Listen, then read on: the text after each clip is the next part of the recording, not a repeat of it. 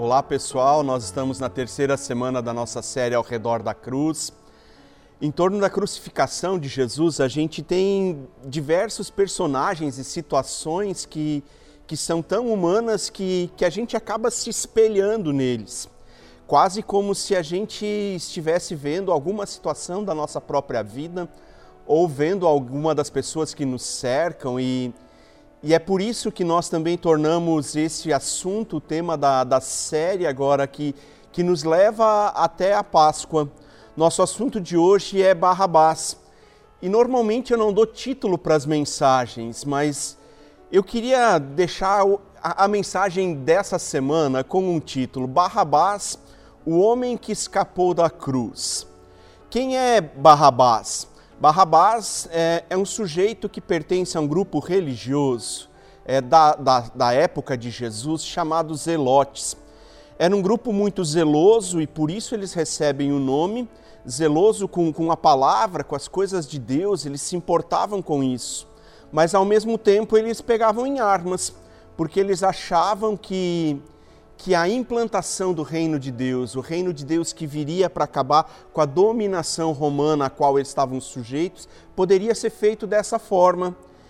E entra então o nosso personagem na história, um, um zelote, um homem zeloso a princípio pelas coisas de Deus, que agora acaba preso.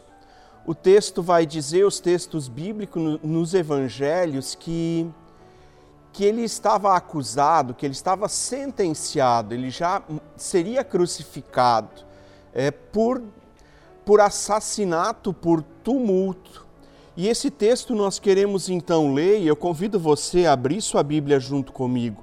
O Evangelho de Lucas, capítulo 23, versículos 13 a 25 dizem assim: Pilatos reuniu os chefes dos sacerdotes, as autoridades e o povo dizendo-lhes: Vocês me trouxeram este homem como alguém que estava incitando o povo à rebelião. Eu examinei na presença de vocês e não achei nenhuma base para as acusações que vocês fazem contra ele. Ainda está falando de Jesus aqui. Nem Herodes, pois ele o mandou de volta para nós. Como podem ver, ele nada fez que mereça a morte. Portanto, eu o castigarei e depois o soltarei. Ele era obrigado a soltar-lhes um preso durante a festa da Páscoa. Uma, a uma só voz, o povo gritou: Acabe com ele, solte-nos Barrabás. Barrabás havia sido lançado na prisão por causa de uma insurreição na cidade e por assassinato. Desejando soltar Jesus, Pilatos dirigiu-se a eles novamente, mas eles continuavam gritando: crucificam, crucificam. Pela terceira vez ele lhes falou: Por quê? Que crime este homem cometeu? Não encontrarei nele nada digno de morte. Vou mandar castigá-lo e depois o soltarei. Eles, porém, pediam insistentemente, com gritos fortes, que ele, que ele fosse crucificado. E a gritaria prevaleceu. Então Pilatos decidiu fazer a vontade do povo.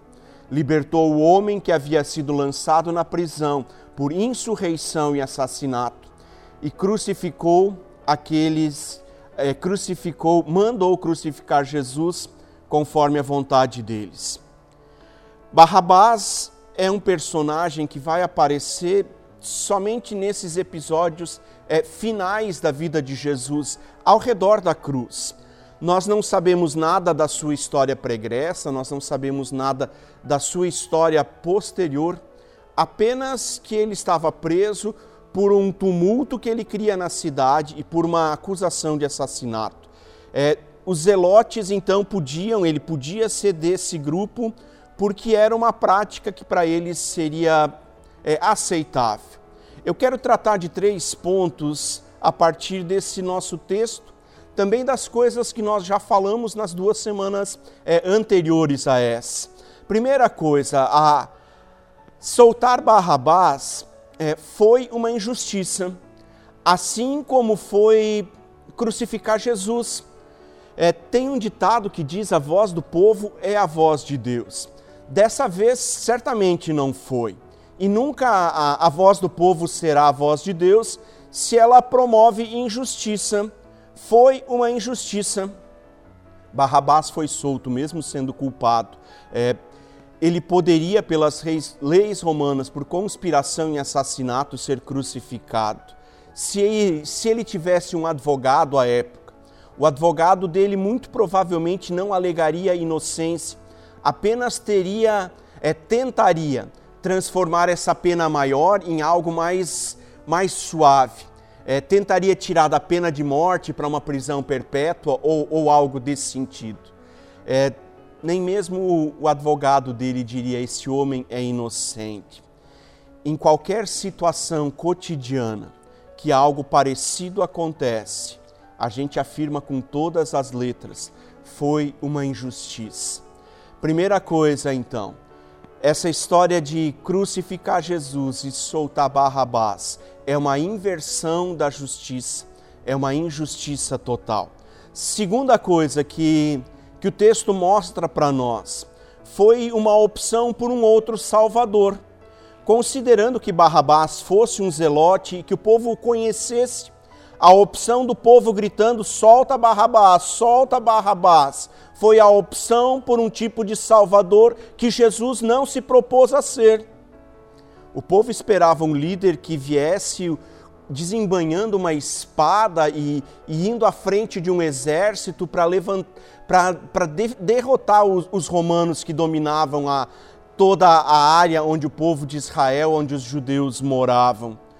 E Jesus não faz isso. Interessante, Jesus até é aclamado rei na entrada dele, que foi assunto da primeira semana de pregação. E diante de Pilatos, quando Pilatos diz: Você é o rei dos judeus, Jesus somente diz: Tu dizes. Jesus não assume que ele é, Jesus não, não puxa uma espada da bainha. É, Jesus não é o Salvador que o povo está esperando.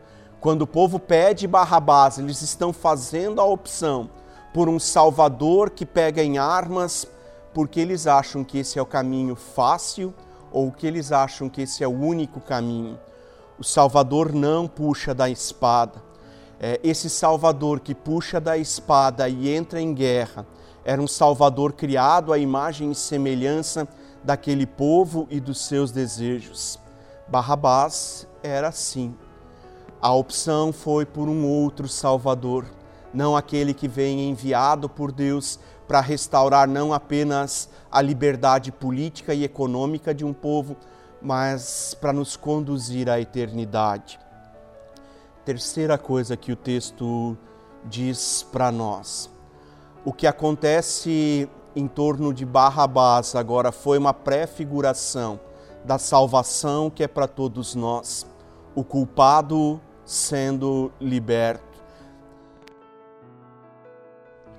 Tem uma letra de uma música de Gerson Rufino. O estilo musical dele não me agrada e por isso eu vou poupar vocês de eu cantar a música. Mas ele diz assim, é, falando como se fosse Barrabás é, cantando essa música, e a música então diz assim: no fundo de uma cela fria estava eu e a solidão. A alegria tinha ido embora, eu esperava a hora da execução. Pranto molhando o meu rosto e eu revendo os meus pecados. Me vi num beco sem saída, pois durante a vida eu fiz tudo errado. Eu sofrendo ali desesperado, chegou um soldado tirou as correntes e falou para mim: Você vai se livrar da morte, é seu dia de sorte, você deve ir. Outra pessoa vai morrer em seu lugar. É seu dia de sorte, outra pessoa vai morrer em seu lugar. A substituição de Barrabás por Jesus mostra o que acontece no plano eterno por cada um de nós. Nós somos o Barrabás condenados é, pelo pecado que que se impõe na nossa vida. E Jesus escolhe, não por obrigação de um governante ou qualquer coisa assim, Jesus escolhe se entregar no teu e no meu lugar. É seu dia de sorte. Outro vai morrer no seu lugar. Jesus não toma apenas o lugar de Barrabás, ele toma o nosso lugar. E eu termino citando João capítulo 5, versículo 24, onde o próprio Jesus diz assim: Eu lhes asseguro, como quem, quem dá uma garantia, diz: É isso aqui, disso aqui não vai fugir. Eu lhes asseguro, quem ouve a minha palavra e crê naquele que me enviou, tem a vida eterna, não será condenado.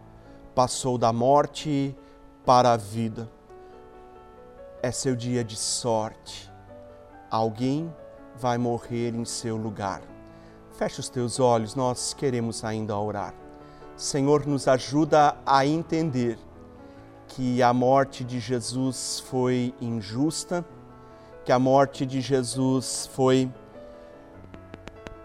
foi porque o ser humano sempre de novo procura outros caminhos que não recorrer a ti e eles escolheram outro Salvador.